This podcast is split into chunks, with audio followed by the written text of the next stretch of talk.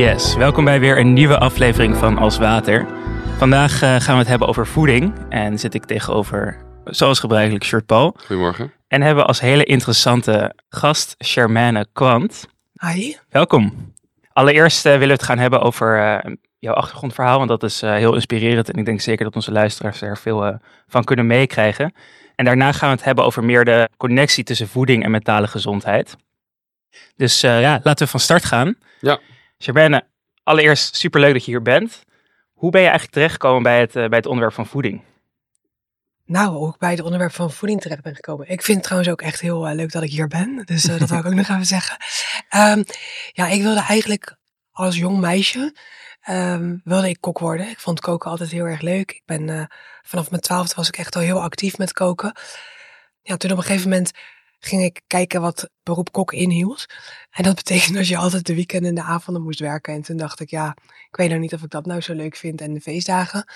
En toen per toeval ben ik op het beroep diët, diët, diëtist gekomen voor de opleiding voeding en diëtetiek. En ja, ik heb ook altijd wel heel erg affiniteit met zorg en mensen helpen gehad. Dus die opleiding sloot eigenlijk heel erg aan bij mijn passies. En eh, ja, zo, zo is het eh, gebeurd. Zo ben ik eh, door de opleiding heen gerold. En eh, ja, vlak daarna mijn eigen praktijk gestart. Ja, want voor de mensen die jou niet kennen, je bent dus eh, diëtist en je focust je heel erg op voeding in relatie tot de kwaliteit van leven. Ja, klopt. Met name bij ziekte. Ja. Eh, en daarnaast ben je ook schrijver volgens mij van een aantal Ja. boeken. En je bent ook nog eens promovendus, of je bent Ja. aan het promoveren in ieder geval. Ja. Eh, dus Dat- is heel veel. ja, ik ben bijna klaar met promoveren. Oké, Eh, ik ben nu mijn proefschrift aan het afschrijven. En ik doe onderzoek naar een heel zeldzame vorm van hartfalen. Waarbij een plaatselijk verhoogde bloeddruk is in de longslagader. En dat leidt tot rechtszijdig hartfalen. Nou, heel ingewikkeld verhaal, lang verhaal. Kort ziekte is heel ernstig. En ik onderzoek of we met voeding de kwaliteit van leven kunnen verbeteren bij deze groep patiënten. Ja. En nou, bij dat onderwerp kwam ik niet zomaar terecht. Want toen ik net een jaar was afgestudeerd, dus dat is bijna 13 jaar geleden. Toen heb ik een eh, herseninfarct gehad met kerst. En eh, iedereen dacht dat ik dronken was, omdat ik niet meer kon praten en lopen. Dat is Ja. ook zo fijn. Nou, mensen Eh, dachten echt dat je een ja, soort van eh, ja, zeker, zoveel alcohol zeker, gedronken. Oké. Ja, ook op de spoedeisende hulp zelfs. Dus eh Hmm, was wel frustrerend. ja. Ehm, maar toen, na een paar dagen in het ziekenhuis, want ze hadden toch al door dat het niet echt goed met me was, kreeg ik te horen dat ik nog maar één jaar te leven zou hebben. Omdat ik zelf pulmonale arteriële hypertensie had. Dus de ziekte waar ik nu op promoveer. Ja. En wat nou, deed dat met je op dat moment? Nou, ik ben altijd wel heel erg rustig. Maar toen werd ik wel echt even gek. Ja, ik, eh, ik. ik had echt het gevoel dat de vloer letterlijk wegzakte en dat ik niet stopte met vallen. Dat was echt het gevoel op dat moment. Hm. Nou, dat was in Den Haag. En uiteindelijk ben ik overgeplaatst naar Amsterdam, waar het expertisecentrum is voor de pulmonale hypertensie. En daar deden ze alsof er niks aan de hand was. Dus dat was voor mij een enorme ja, discrepantie. Daar zo deden ze alsof ik elk moment dood ging in Den Haag. Mhm. En in Amsterdam was het, ja oké, je bent hier en, eh, en prima allemaal. Mhm. Maar dat komt omdat hun natuurlijk daar het expertisecentrum zijn. En die zien vaker mensen met deze ziekte. En ja, normaal als arts kom je er waarschijnlijk maar eentje in je hele carrière tegen. Soms niet eens één. Nou, daar werd ik behandeld. En dat ging eigenlijk in eerste instantie best wel goed. Maar uiteindelijk na 4,5 jaar had ik een heel snelle klinische achteruitgang. Hm. En heb ik een dubbele longtransplantatie moeten ondergaan. Ja, en het gaat nu supergoed. Daar merk je eigenlijk niks meer van. Alleen dan mijn stem. Ja. Want eh, die is beschadigd eh, door heel lang aan de beademing liggen. Hmm. En wel inderdaad heel inspirerend dat je dit ook vertelt. Want vaak zie je dat mensen zo'n gebeurtenis ook juist gebruiken om hun leven vorm te geven op een bepaalde manier. Denk je ook dat die gebeurtenis onlosmakelijk verbonden is met het pad wat je nu bent ingeslagen? Ja, zeker weten. Want sowieso wilde ik gelijk toen ik de diagnose kreeg, dacht ik... Ja, eerst vond ik mezelf natuurlijk heel zielig. Dat hoort daarbij. En dan denk je, waarom gebeurt mij dit? Maar daarna had ik wel zoiets van, nou, hè, ik ga het wel even bewijzen dat het anders kan. En ik ga zorgen dat sowieso ik die ziekte ga overwinnen. Nou, dat is niet helemaal gelukt zoals dat ik het in mijn hoofd had. Eh, maar ik ga er ook voor zorgen dat mijn kwaliteit van leven zo goed mogelijk blijft. En daar ben ik gelijk met mijn voeding mee aan de slag gegaan. Ja, go- en goed om inderdaad hier, eh, hierop door te gaan. Want er is een hele grote connectie tussen ja, kwaliteit van leven en voeding. En ook mentale gezondheid. En ik denk dat wordt steeds meer duidelijk voor heel veel mensen dat de manier bijvoorbeeld wat ze eten of wat ze in hun lichaam stoppen ook bepalen hoe hun stemming is en hoe ze zich verder voelen. Want zou jij kort kunnen beschrijven wat voor jou die connectie is tussen kwaliteit van leven en voeding en eventueel mentale gezondheid?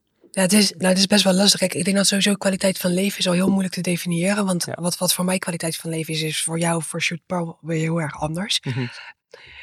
Maar wat wel zo is, kijk, jouw, jouw lichaam functioneert elke dag weer door de voeding die, die jij tot je neemt. En of dat nou goed is of wat minder goed, dat gaat zelfs op celniveau door.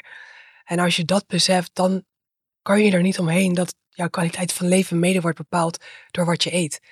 Dus alleen al als je kijkt naar je energielevel, hoe je slaapt, hoe je opstaat. Dat zijn heel belangrijke dingen, denk ik. En daar wordt heel snel aan voorbij gegaan. En ik heb dat zelf echt ondervonden, hoe belangrijk die voeding was voor mijn kwaliteit van leven. Want ja, je moet je voorstellen, ik had een ernstige vorm van hartfalen. Mijn hart wa- was al heel erg vergroot op het moment van diagnose. Mhm. En ik deed nog van alles. Ik had mijn eigen praktijk. Ik ging nog op vakantie. Ik had een druk sociaal leven. Kijk, het ging niet altijd even soepel. Maar ik kon dat wel allemaal. En mijn, en mijn behandelaar zei ook altijd tegen mij: het, het beeld wat ik zie hier in, in je dossier komt niet overeen met de persoon die voor mij zit. En ik zei altijd: dat komt echt door mijn voeding. Hm. En daar ben ik heilig van overtuigd. Ja. Zou je dan kort kunnen beschrijven hoe dat pad voor jou gelopen is? Van dat je je ging verdiepen in eh, voeding en de kwaliteit van leven. Waar ben je mee begonnen? Wat voor stappen? Nou, ja, ik was natuurlijk al als diëtist opgeleid, dus ik had wel enige kennis. Maar ik ben heel veel ja, vervolgopleidingen gaan volgen, ook orthomoleculaire scholingen, gewoon om mij van alle leergangen meer te kunnen verdiepen in hoe dat lichaam nou werkt. En wat voor mij heel erg belangrijk daarin is, is om te kijken wat doet een ziekte of hoe werkt je lichaam überhaupt en wat voor rol spelen voedingsstoffen daarbij. En daar ben ik in gaan duiken en dan ben ik gaan kijken van nou, wat is nou, hoe kan het nou komen dat je bijvoorbeeld weinig energie hebt? Nou, het kan komen doordat je hart overbelast is, maar het kan ook Mhm. komen omdat je bloedsuikerwaarden uit balans zijn. Nou, en op die manier ben ik voor mezelf gaan puzzelen. Hmm. Maar ik heb ook heel rare dingen gedaan hoor, die ik niemand zou aanraden. Wat voor dingen? Ja, gewoon heel rare diëten. Eh, Ik ging ook van die eh, ehm, ja, ontgiftingskuren. Daar ben ik nog steeds wel trouwens voorstander van. Maar kan ik ook wel toelichten waarom ik dat eh, vind. Dat zijn van die sapjeskuren bedoel je? Ja, bijvoorbeeld ja, of een watervast of een groentesap vast. Dat ging ik doen, maar dan ging ik het heel extreem doen. En eh, bijvoorbeeld alleen maar wekenlang alleen maar artisjokken en avocado's en gember en peterselie. Dan niks anders eten. Ja. Ja, daar word je niet echt een leuker persoon van. En ik heb ook een hele tijd veganistisch gegeten. En dat moest dan echt van mezelf. En ik kreeg, op een gegeven moment kreeg ik toch echt trek in vlees of vis. En Mhm. ja, je draait een beetje door, zeg maar. Maar daar heb ik ook wel van geleerd. Dat, Ja. dat je moet ook naar je lichaam leren luisteren. Waar jij behoefte aan hebt. En dat is voor iedereen weer anders. Aan de andere kant lijkt me dat ook wel juist lastig. Want als je bijvoorbeeld heel erg veel suiker eet, dan heeft jouw lichaam ook heel vaak behoefte aan suiker. Ja, Dus dat zeg je lichaam Ja. van ik wil suiker. Ja. Ehm, maar ik is zeker met je eens inderdaad dat je een gebalanceerd dieet is waarschijnlijk het beste. Want er zijn heel veel dieet op dit moment. Hè? Je Ja. wordt er eigenlijk mee plat gegooid. Gewoon van paleo tot keto tot intermittent fasting. Ben je er nou achter van oké, dit dieet zou ik aanraden en deze niet? Of geldt het voor iedereen weer anders? Of Nou, ik zou natuurlijk heel graag zeggen, ja, ik heb een dieet wat voor iedereen werkt. dit ene dieet? Ja, dit is het. Maar dat is gewoon niet zo. En natuurlijk zijn er diëten die gezonder zijn dan andere diëten. En, maar dat verschilt ook weer per persoon. Ja, ik word nou wel heel eh, wetenschappelijk correct hè, als ik Mhm. het zo ga uitleggen. Maar kijk, wat vooral belangrijk is, is denk ik dat je terug naar de basis gaat met eten. En dat zijn we totaal kwijt. Mhm. Ehm, als je de supermarkt inloopt, ik las van de week nog een artikel daarover. 80% is processed of ultra-processed food. Mhm. Maar 20% is gezond, hè, eh, tussen aanhalingstekens, eh, onbewerkt. Dus hoe moeilijk is het als jij geen kennis hebt van voeding om überhaupt nog een beetje een normaal dagschema voor jezelf samen te stellen met eten en drinken? Ja. En al die diëten die zeggen ik heb de wijsheid in pacht of de waarheid eh, is mijn dieet en hiervan ga je 100 worden of heel gezond oud. Mhm. Dus het zit vast wel een kern van waarheid in, maar elk persoon is anders en we, zijn, we moeten gewoon eens leren wat echte voeding is en daar naartoe teruggaan. Dus het is voornamelijk, zit hem er dan in dat mensen gewoon ja, die processed foods heel snel Ja. tot zich nemen nu. En Ja, eigenlijk de whole foods, om maar zo te zeggen, daar snel aan voorbij lopen. Ja, en dat is ook, zeg maar, als je kijkt naar de, de gut-brain connection, hè, waar we het net voor de eh, opname al even over hadden. Ja. Eh, voor je kwaliteit van leven, we weten dat eigenlijk al heel lang, maar het wordt gelukkig nu ook wetenschappelijk onderzocht, dat er een connectie is tussen je darmen en je mentale gezondheid. En wat denk jij dat al die samengestelde producten doen voor je microbiome of voor, voor je darmconditie zelf? En ja, dat is gewoon iets waar echt, eh, ja, ik, ja, ik kan me daar heel druk over maken als je kijkt wat je dus in de supermarkt kan kopen. En dan vaak worden verpakkingen een soort van gezond gemaakt. Of dan staat er een sinaasappel op en dan denk je al snel, oh dat zal wel gezond zijn. Ja. Terwijl het alleen maar vruchtensapconcentraat is wat erin zit. En ja, dat Dus is... wat jij eigenlijk zegt is dat verwerkt voedsel, dat, dat maakt ruzie met je darmflora als het ware. Zeker, En eh, dat heeft dan dus impact op je mentale gezondheid. zeker. Zou je er nog wat meer over kunnen vertellen? Ja, eh, nou ja, kijk, als je bijvoorbeeld, eh, kijk wat Noah net al zei, soms heb je gewoon trek in suiker. Maar dat komt eigenlijk omdat je alleen maar suiker eet. Dus wat er aan de hand is in, jouw in jouw darmen, ik leg dat altijd uit als eh, het smurfendorp. In jouw darmen leeft het smurfendorp. Met allemaal verschillende smurfen en die hebben allemaal hun eigen functie. Hè, je hebt eh, een grote smurf die doet dit en de smurfin die doet dat. Maar dan heb je ook een paar uh, Azraels en een paar Gargamels rondlopen. En die roeien Mhm. eigenlijk dat smurfendorp langzaam uit. Nou, dan kan je bijvoorbeeld een Azrael kan je zien als de hoeveelheid suiker die je eet. En hoe meer suiker jij gaat eten, hoe meer van die Azraels gaan leven in jouw darmen. En hoe meer jij trek krijgt in suiker. Jij bepaalt eigenlijk niet zelf waar je trek in hebt. Dus, en wat, wat daar weer mee gebeurt, die grote hoeveelheden suiker. Volgens mij is de richtlijn op dit moment maximaal 25 gram suiker per dag voor je gezondheid vanuit de WHO. Hm. Maar als je kijkt bijvoorbeeld in één glas cola, dan zit je al eigenlijk op die 25 gram. En als je dan allemaal kant-en-klaar producten koopt, waar dat allemaal in zit, waar ook nog eens een keer allerlei toevoegingen in zitten die je niet nodig hebt. Allemaal ingewikkelde constructies die eigenlijk niet verrotten. Dus hoe kan je dat dan makkelijk afbreken in je lichaam? Dat, dat zijn gewoon, Ja. ja, dat heeft gewoon heel veel invloed. En zeker als je weet dat die darmen, zeg maar, daar zitten cellen in. Die in verbinding staan met, de- met de hersenen. Zijn Mhm. gelijk soort hersenen. Ja. eh, cellen, sorry. Gelijk soort cellen. Ja, dan, dan gaat het gewoon helemaal mis. Want je maakt eigenlijk je microbiome, je smurfendorp, maak je ziek. Dus wat doet dat dan voor de rest van je lichaam? Je immuunsysteem wordt daar geregeld. Mhm. Ja. Van alles. Ja, en ik heb ook wel eh, gelezen en gehoord dat een, het merendeel van de serotonine wordt eigenlijk in je, je microbioom aangemaakt. En op het moment dat dus dat ja, onder inflammatie komt te staan door bijvoorbeeld slechte voeding, dan heeft dat ook daar weer direct impact op. Dus dan krijg je ook bijvoorbeeld, kan je meer last krijgen van ja, anxiety of van andere negatieve gedachten. Ja, voeding is ook volgens mij. Ik merk bijvoorbeeld aan mezelf. Ik ben dan heel erg bezig met mijn gezondheid ook vaak. Ik heb altijd allerlei supplementen die ik dan slik. Maar voeding is dan toch altijd een beetje een ondergeschoven kindje. Terwijl het natuurlijk eigenlijk zo fundamenteel is. Net als slaap is echt een van de pilaren van je mentale gezondheid. Ja, het is natuurlijk heel verraderlijk supplementen. Want dan denk je, nou, dan doe ik dat tenminste goed. En dan maakt het niet zoveel uit wat ik, Nee. eh, wat ik eet. Eh, maar dat is natuurlijk eigenlijk gewoon een beetje een doekje voor het bloeden. Want Ja, de basis is de voeding. Eh, al denk ik wel dat er supplementen zijn die heel nuttig zijn om aan te vullen. En zeker voor de darmen, een, een goed probioticum, eh, dat kan echt heel veel effect hebben. Dus Mm. niet alleen voor bijvoorbeeld als je darmklachten hebt, zoals opgeblazen gevoel of PDS, maar ook het prikkelbaar darmsyndroom is dat. Mhm. Maar ook zeker voor mentale gezondheid kan dat echt eh, ja, heel goed helpen. En wij doen bijvoorbeeld in Amsterdam in het AMC doen we ook poeptransplantaties. Dus dat geeft wel aan wat, wat doe je? poeptransplantaties. Poeptransplantaties. Ja, ja, dus dan zeg maar mensen die ziek zijn, die zieke darm hebben, dan kunnen ze het microbioom, dus de poep hè, eh, met het microbioom daarin, Ja. van een gezond persoon kunnen ze daar in de darm doen en dan gaat die darm zich ook weer herstellen. Dus dat is echt, eh, dat is echt heel interessant. En Fascinerend. ja, ik ben daar ook, eh, ik deed ook in mijn onderzoek, wilde ik ook heel graag het microbioom analyseren. Ja.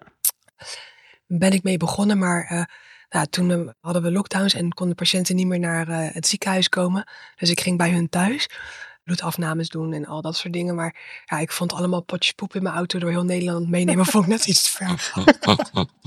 dus, dus wie weet eh, in de toekomst dat het nog verder gaat. Potjes poep verzamelen. Ja, Ja, voor de wetenschap hè. ja, alles voor de wetenschap. ja, maar niet in mijn eigen auto. Nee. Nee, er is een grens ook inderdaad. En we hadden het net over, over suiker, want eigenlijk ja, het merendeel van de samenleving, zo niet bijna iedereen is verslaafd aan suiker. Tegelijkertijd zie je ook allemaal stromen opkomen van ja, keto en gewoon hey, koolhydraatarm, dat je eigenlijk geen ene vorm van suiker bijna tot je neemt. Wat is je mening daarover? Ja, Ik denk dat keto heel erg nuttig kan zijn, zeker wanneer je een insulineresistentie hebt of een diabetes type 2. En ook als het heel erg moeilijk is voor jou om af te vallen, kan dat echt wel een trigger geven. Want mijn ervaring is dat mensen die keto eten hebben vaak heel veel energie. Dat komt natuurlijk omdat je bloedsuiker heel mooi stabiel wordt eh, met ketogeen eten. Maar je moet dat wel doen met de nodige kennis. Want als jij bijvoorbeeld elke keer maar half in ketose raakt en alweer koolhydraten gaat eten, ja, dan geef je, krijgt je lichaam ook een enorme optater. Dus doe dat wel onder goede begeleiding Hmm. Ja. en met de juiste motivatie. wel vind ik ook dat, ja, ik denk dat wij niet heel veel koolhydraten nodig hebben. Nee. Want kijk, we zitten nu ook hier alweer de hele tijd en koolhydraten zijn een brandstof. Mhm. Dus waarom zou je überhaupt, als jij bijvoorbeeld zittend werk doet, koolhydraten gaan eten? Of in de avond, eigenlijk na de avondmaaltijd, de meeste mensen doen niet zoveel meer als ze na een hele dag eh, werken, een beetje half uh, vooral thuiskomen, zeg maar. Ja. Dus waarom ga je dan nog een heel bord koolhydraten wegeten als je niet meer in beweging komt? Dat, Hmm. dat is, denk daarover na. Van wat, waarom eet ik die koolhydraten? Is het omdat het vult, omdat je het gewend bent? Of is het omdat je ze nodig hebt op dat moment? Ja. Wat zijn, wat zijn de boosdoeners? Is het vet? Is het suiker? Zijn het koolhydraten? Is er een boosdoener? Of is, het, eh, is alles met mate oké? Nou, als je echt over een boosdoener hebt, denk ik dat je sowieso, dus die 80% in de supermarkt, dat zie ik wel als een boosdoener. Mhm. Maar daarvoor geldt ook weer, kijk, als jij de hele week gezond eet en één dag in de week eet jij iets wat misschien wat minder gezond is, dan maakt dat echt niet uit. Maar als je dat elke dag stelselmatig doet, ja, dan krijg je wel een probleem. Hm. En Ja. dat is ook, als ik nog heel even kort, wat ik net zei over dat ontgiften. eh Natuurlijk, jouw lever en jouw nieren reinigen jouw lichaam zelf. En dat, eh, dat zal niemand ontkennen. Dat zijn prachtige organen. Maar wanneer je ook heel veel medicijnen slikt en nog eens een keer ongezond erop eet, dan krijgt, krijgt jouw lichaam het echt wel zwaar met al die afvalstoffen wegwerken. Mhm. Daarom heb ik toen er tijd, toen ik zeg maar dat sapvasten ging doen, was dat ook mijn idee van ik gebruik zoveel medicijnen. Ik wil gewoon af en toe even rust in dat lichaam. En nou, daar kan iedereen wat van vinden. Maar voor mij werkte dat. En ja, met dat idee daarachter kon ik dat ook voor mezelf verklaren waarom ik dat deed. Ja, even die lever een break geven. Ja, Ja. ja. Want hoe werkt zo'n zo'n sapkuur ongeveer? Wat, wat is het idee daarachter? Nou, ik zie dus heel veel van die sapkuren wat dan nu eh, non-stop wordt verkocht. Of dan heb je weer zo'n detoxcoach die, eh, nou, die zegt van ja, je moet eh, allemaal vruchtensap de hele dag door gaan drinken. Maar wat eigenlijk het idee daarachter is, is dat jij dus voor een periode van minimaal 24, 36 tot 72 uur eigenlijk geen voeding binnenkrijgt. Waardoor je lichaam reserves gaat opmaken. En ook, in, dat heet dan, ehm, ja, je hebt het zelfherstellend vermogen van de cel. En die wordt dan op dat moment geactiveerd. Dus ook dat oude cellen worden afgebroken. Ja, dat zo, heet toch? autofagie. Heet Ja, dat, eh, ja. ja. dus dat, en dat is een heel mooi concept. En dat is ook gewoon allemaal onderzocht. Daar is zelfs de Nobelprijs voor gewonnen voor autofagie.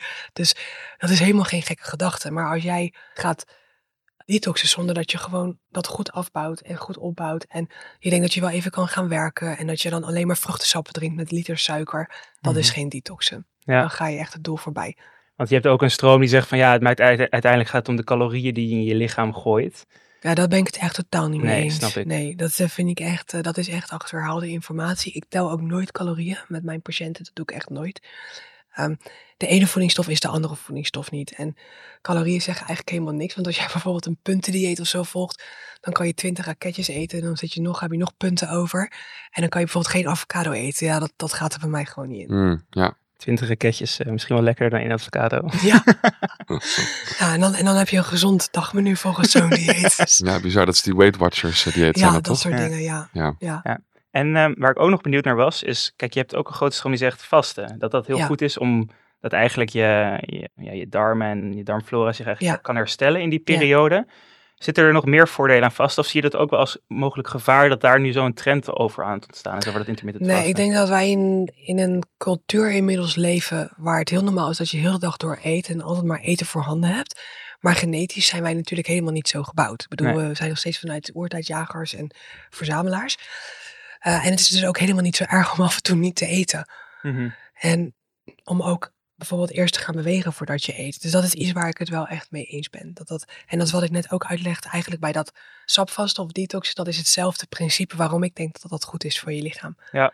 Dus dat zelfherstellend vermogen activeren. Ja, ik heb ook eh, wel eens gehoord dat als je dan wakker wordt, je eigenlijk het best gewoon een glas water kan drinken en dan meteen kan gaan sporten. En dan vervolgens even wat rust neemt en dan later pas gaat eten als het eh, mogelijk is. Ja, de, sowieso denk ik dat op nuchtere maag bewegen, dat zie, daar zie je wel echt ook in die studies gewoon voordeel van. Dus dat je bloedsuiker de rest van de dag stabieler blijft. Dat je beter in, in eh, eh, vetverbranding komt. Dus een Ja. lager orgaanvet ook hebt. Dus dat is eh, heel positief. Eh, wel wil ik daaraan toevoegen, stel dat jij echt zware krachttraining doet. eh, je wil ook niet je spieren gaan opverbruiken. Dus zorg dan wel dat je binnen een uur na je training een herstelmaaltijd eet. Hmm. Dus die rijk is aan eiwitten. Ja. En eh, dat moet dan eigenlijk het liefst een half uur na je training, binnen zeg maar het uur na je training, het laatste half uur eten. Mm. Want in het half uur na je training, je lichaam is in stress tijdens training. En dan gaan in je darmen, gaan de tight junctions gaan openstaan. Mhm. Dat zijn zeg maar de liftdeuren in je darmen. Ja. En stel je voor dat je dan gelijk een eiwitshake naar binnen gooit, dan komt daar ook heel veel weer in je lichaam van terecht. Hmm. En dan, Hmm. dat is ook niet wat je wil, zeg maar. Dan wordt, dan wordt het minder goed gefilterd. Ja. Ja. Dus daarom zeggen we van na- na een half uur na je training tot een uur na je training, zorg dan dat je die eiwitten aanvult. Je vertelde net al eventjes wat je allemaal gedaan hebt om je kwaliteit van leven te waarborgen tijdens jouw eh, ziekteproces. Ja. En zou je ook nog kunnen vertellen over jouw mentale gezondheid tijdens dat proces? Heb je er ook aandacht aan besteed? Of is dat voor jou heel erg verbonden?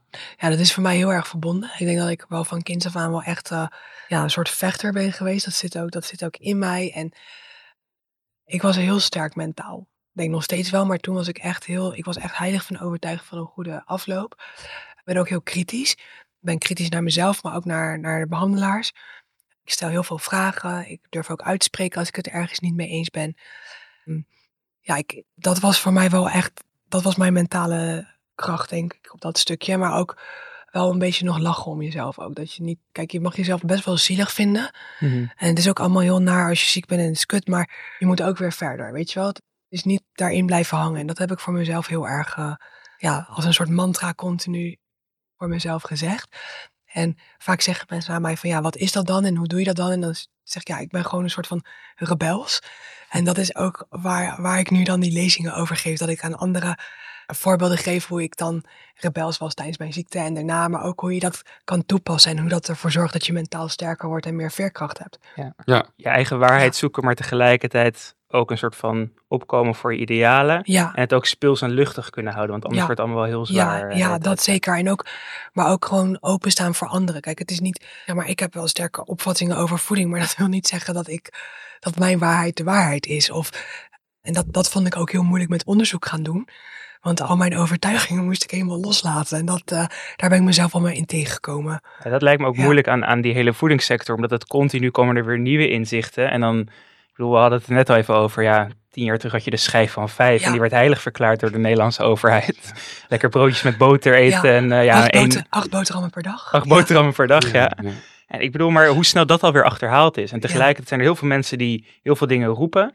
Ja. Eh, en zijn er ook vers- veel verschillende waarheden voor verschillende mensen. Dus dat lijkt me wel uitdagend ook aan die sector. Ja, het is, het is ook heel lastig. En zeg maar, tegenwoordig als je iets post, je hebt gelijk, nou, je krijgt heel veel leuke reacties, maar je krijgt ook mensen die, eh, ja, ik weet niet, zo'n cancelcultuur. Je mag niks zeggen. Als ik zeg dat ik roomboter een goed product vind, dan heb ik gelijk heel veel mensen die plantaardig eten achter me aan. Als ik zeg dat je goed een plantenvet kan gebruiken, heb ik mensen die dierlijke vetten juist heel goed vinden. En ik probeer vooral nu wel eens aan te brengen. Ja, Maar natuurlijk heb ik ook mijn persoonlijke voorkeuren. ja tuurlijk. Ja. Ja, dat mensen zich persoonlijk ook Ja, aangevallen dat is voelen. echt extreem. Ja, Dat is echt, dat is echt heftig.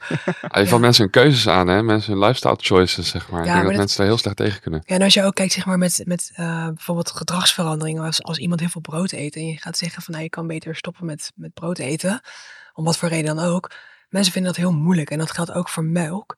En ik heb geleerd dat dat komt doordat zeg maar, de caseïne-eiwitten in melk en de, de gluten-eiwitten uit brood, die gaan op je dopamine-receptoren zitten. Dus dat wordt Mm. eigenlijk een soort verslaving. Dus als jij dan Mm. zegt dat je dat beter niet kan eten, dan is het van wow, dat Ja. lichaam gaat gelijk protesteren. En Dat dat, is een beetje waar we de volgende week, vorige week over hadden over stoppen met drinken inderdaad. Dat als je, Ja. mensen voelen zich heel erg voor het blok gezet of Ja. eh, gespiegeld, zeg maar. Ja. Ja. Als je dat is erover met dit begint. ook. Ja. Wat ook heel fascinerend is, vind ik vaak. Kijk, er wordt vastgesteld soms dat orgaanvlees eigenlijk heel eh, voedingsrijk is. Maar mensen voelen zich dan aangevallen. Orgaanvlees, eh, ga weg. Ja. En eigenlijk eten ze dan het liefst gewoon een soort van ja, stukje vlees waar dat helemaal opgeblazen is en waar niks verder in zit. Ja. Maar van die controversiële dingen dan voor mensen, dan voelen ze zich echt heel snel aangevallen. Dat is heel grappig om, eh, om mee te krijgen. En wat is nou de grootste misconceptie volgens jou die op dit moment in de voedingssector heerst? Nou, ik vind vooral zeg maar dat hele light gebeuren, dat eh, vind ik wel echt, eh, daar moeten we echt vanaf. Alles wat light en mager, daar moet je echt mee kappen per direct. Als je Cola. Light? Ja, gewoon alles. Ook magere kwark? Ja, ook. Oh ja? Volle, ik ben van de volle producten, ja, zeker.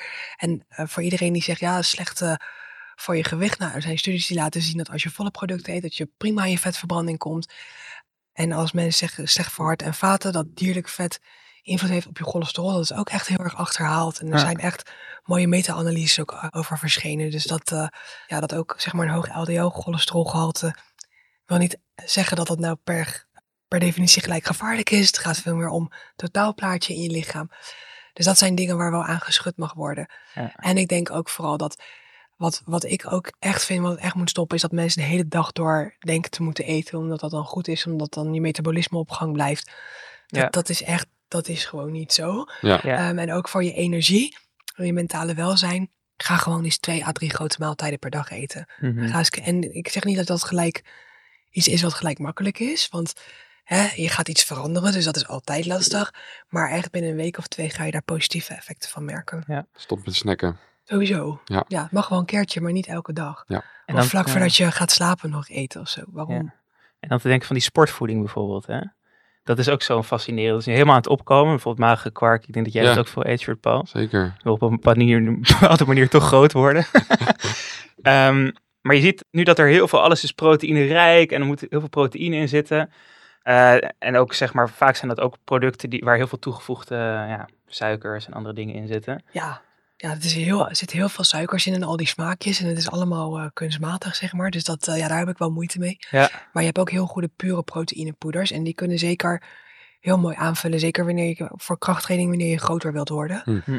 En bij eiwit en caseïne, eiwit wordt goed opgenomen. Maar bijvoorbeeld ook gele erwten-eiwit. Dat is ook een eh, eiwit wat eh, in ons lichaam heel goed wordt opgenomen. Oké. En voordat we naar de tips gaan, ben ik nog benieuwd naar het volgende. Stel je voor, jij was de, ja, de baas van de wereld op het gebied van voeding. En jij mocht bepalen zeg maar, hoe, de voed- hoe de ideale voedingswereld eruit zou zien voor iedereen. Eh, je hebt ja, ongelimiteerde geld en ongelimiteerde middelen. Hoe zou het er dan uitzien? Wat zouden mensen doen? En dan zou iedereen denk ik zijn eigen moestuin hebben. En een Ja. kip, dat ze lekker eitje elke dag kunnen eten. Elke dag eieren. Eh, ehm, ook leren waar vlees vandaan komt. Dus als jij vlees eet, dat je ook beseft dat dat iets bijzonders is om te eten. En niet maar een kilo knaller weg eet. Maar ik denk, ja, ik ben er wel van overtuigd dat wij vlees en vis nodig hebben. Want dat, ja, dat, dat vind ik gewoon. Er zitten ook heel veel goede stoffen in. Maar wel met mate. En, eh, dat je ook weet van nou, hoe- hoe je zelf producten kan bereiden, maar vooral heel erg lekker kunt eten. Dat vind ik heel erg belangrijk. En geen pakjes en zakjes meer. Terug naar de, terug naar de grond. Zeker. Ja. Ja. Terug naar de bron. Ja. Ja, maar wel heel lekker eten. Dat vind ik wel belangrijk. Ja. Maakt het ook makkelijk om vol te houden als je dingen eet die je lekker vindt. Ja, sowieso, tuurlijk. En vaak is natuurlijk een negatief beeld bij dieet of lijnen. Dat woord kan ik helemaal niet horen. Lijnen, dan denk ik van ja, doe even normaal, weet je wel. Lijnen. Wat is dit? En dieet ook. Dieet heeft een heel negatieve associatie, maar dieet betekent gewoon leefstijl. Mhm. En waarom zou je niet kunnen genieten van iets wat je elke dag doet? Ja. En voor mij is het dubbel genieten als ik weet dat het ook nog eens een keer heel goed is voor mijn lichaam. Ja. Dus Oké. En eh, geef eens wat tips dan. Nee, eindigen altijd de aflevering met een paar praktische tips voor onze luisteraars. ja, Eh, we zijn heel benieuwd of jij nog een aantal dingen hebt waarvan je zegt, dat zijn de do's en don'ts als jij zo wil, jezelf wil voeden, dat je lekker in je vel zit en je goed voelt.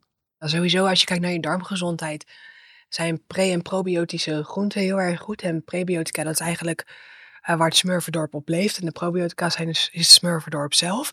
Daarvoor zijn producten met vezels heel erg belangrijk. Maar bijvoorbeeld wat echt probiotisch is, dus waar ook direct goede bacteriën zitten, dat is bijvoorbeeld zuurkool of kimchi. Dat soort producten, gefermenteerde producten. Daar ben ik echt enorm fan van. Dus dat zou ik iedereen eh, aanraden.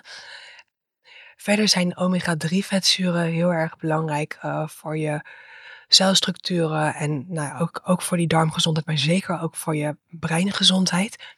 En eh, omega-3 vetzuren vind je bijvoorbeeld in vette vis. Ja, Let dan wel heel erg op de soort vis die je koopt, ehm, want je wil geen kweekvis eten. Dat, dat is ook in mijn beleving een ultra-processed food. Daar zit ook niet de ideale vetzuursamenstelling in. ja. Veel zware metalen ook toch vaak? Ja, Ja. ja dus eh, dan moet je kijken, als je het goede soort vis wil hebben, moet je kijken naar het MSC-keurmerk. En dat is wild gevangen. Geen tilapia die zijn eigen poep opeet. Nee, nee. nee, die wil, die je niet hebben. Eh, even kijken hoor, dan... ehm, ja, dus de, de vetten zijn heel erg belangrijk. De, de pre- en probiotische voeding is heel erg belangrijk. En ik zou toch ook...